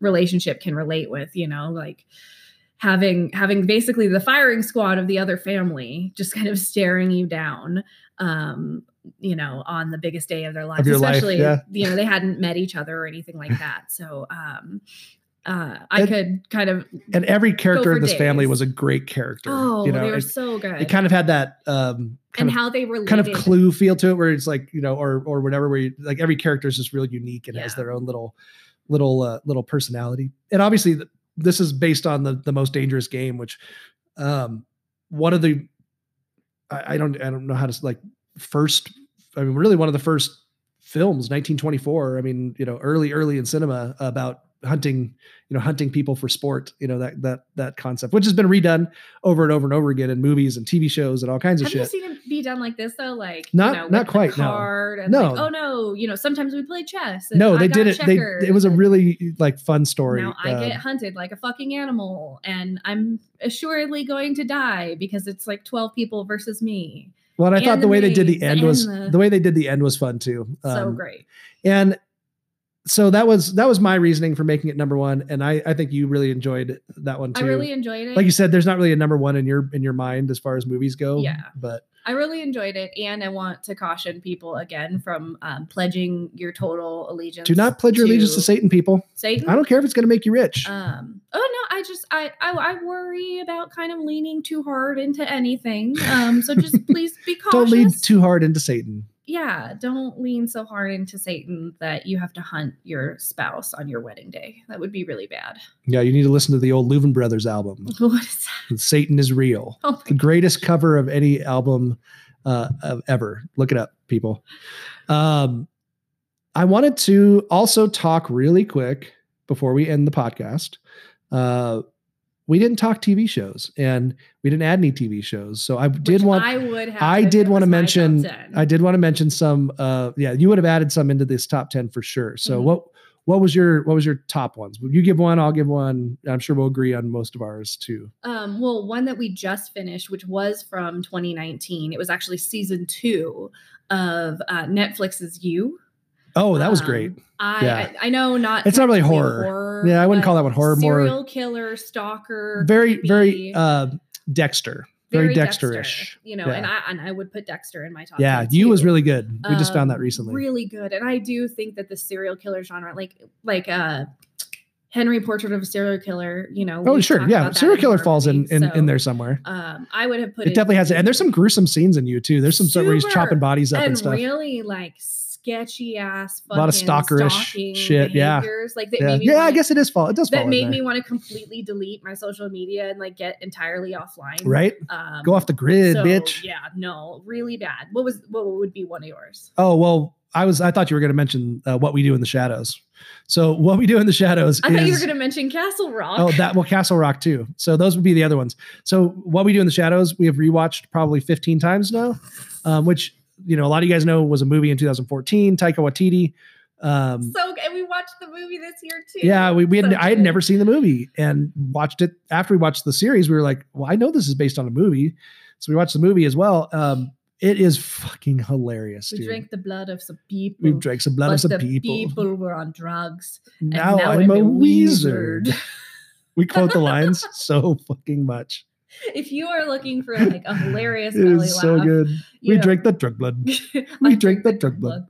uh, drink the drug blood. It's so good. Um, it's on Hulu right now. The full first season. I cannot wait for the second yeah, season I'm, for a I'm second really season. Eager. When is it coming out? I have no idea. I haven't even looked looked into it. It's overdue. Like I, I will continue to rewatch it. Um, Great cameos in it too. There's like So Nick Kroll plays a great like dickhead vampire. Oh, and then there's like vampires from every movie and genre you can think of at this like vampire uh, coven meeting. Oh, oh yeah, yeah. you The know, council, the, vampiric council. Yeah, yeah. You've got what's her name? Uh, um, well, what is that actress name? Uh, the Bob's Burgers.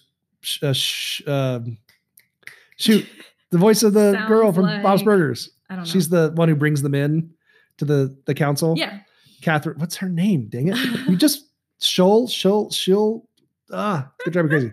Um, Hold on, I'm gonna get it. uh, but then we have uh, uh, Paul Reubens. I can't think of anybody's name. Paul Reubens and like Wesley Snipes makes. Wesley Snipes. and then the original cast from the from the, original the, movie. The big um Mexican. Oh, yeah, yeah, yeah, um, they- they're like he's over there with I his, cannot think of with his shirt off. Danny. Danny Danny Trejo. Trejo. Danny Trejo. Uh, yeah, it's got great so stuff. Good. Great uh, stuff. Please do yourself a favor. Go and watch the show. and then Castle Rock. Castle Rock. I think season two is better than season one. Fuck. And it Um, wrapped into season one. and it wrapped in and it pulled in season one, which nobody thought that it was going to do. They thought it was going to be a completely separate story, and, and it, pulled wasn't. Misery, Jerusalem's Lot, like what yeah, else? yeah. Salem's Um, Lot, Salem's Lot, uh, uh, Misery. You know, it had Annie Wilkes. It was basically the backstory of Annie Wilkes from Misery, which, which you know, I did not think it was they were going to make it work. And as I'm going through it, I'm like, I don't know how they're going to tie this into later. And they fucking Nailed pulled it. it. off in the last episode. it. Pulled it off. Nailed it. So Stephen Stuck the King. fucking if you're a landing. Stephen King fan and you haven't gotten into and you Castle hated Rock, his endings, watch this. yeah, right. they do better. They do, Castle Rock does endings better than Stephen King That's does. true. Stephen King should give them his books before he finishes them, so that he could, they can They could them. write the ending for him. Yeah, it's a good point. It's like someone should have done with Game of Thrones. so funny. So yeah, this last this last uh, season, season two was was really good. They finished it so well, and it had great performances too. Tim Robbins and um and uh, what's the girl who played Annie Wilkes? Uh, uh, I, I love her. She was she's great. Um, she was in uh, Masters of Sex, and uh, she's she was she's phenomenal. She played Annie Wilkes so well Nailed it. so well. Um, and Joy, her daughter, was a great Yeah. character development. Um, and her kind of descent into um madness and and the lines between reality. yeah, there's a lot of mental health stuff uh, mixed in, obviously with So Annie Wilkes, because you know she was a she was pretty pretty cray cray later on. You're not allowed to say that. I just That's did. I just Don't did. do that. I too am cray cray. You think I'm married to a therapist or something? Um, Ugh. All right. So those would be my TV show ones. I be. also wanted to throw out there some. it's my choice. Um, I also wanted to throw out a couple of honorable mentions that didn't get mentioned in the top in the top ten, but probably had a little bit of you know were deserving. And I, I actually tossed a couple of these into the top ten and then went back and forth. So, um, but definitely deserve a watch. Little Monsters, which you didn't get to see, Mm-mm. um, starred the same actress from Us Okay. um, was the lead. Um, sh- really good. Um, Wounds, which I just watched a couple weeks ago, which was this really crazy story based in New Orleans about a bartender who gets a cell phone left at the bar, and then the cell phone like there's like this kind of um, uh, demon that kind of transmits itself through this cell phone that gets traded. It's really interesting.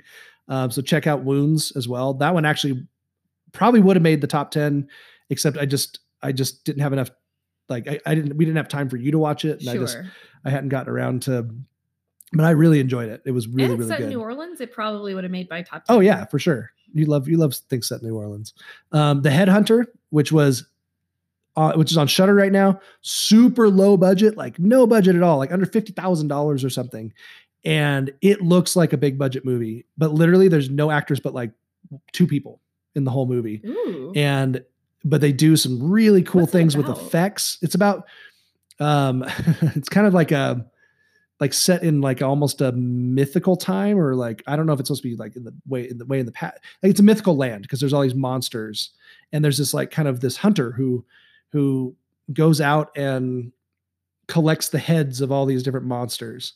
Um, but then his daughter dies and he's left alone and he's on a revenge quest to go kill the monster that killed his daughter.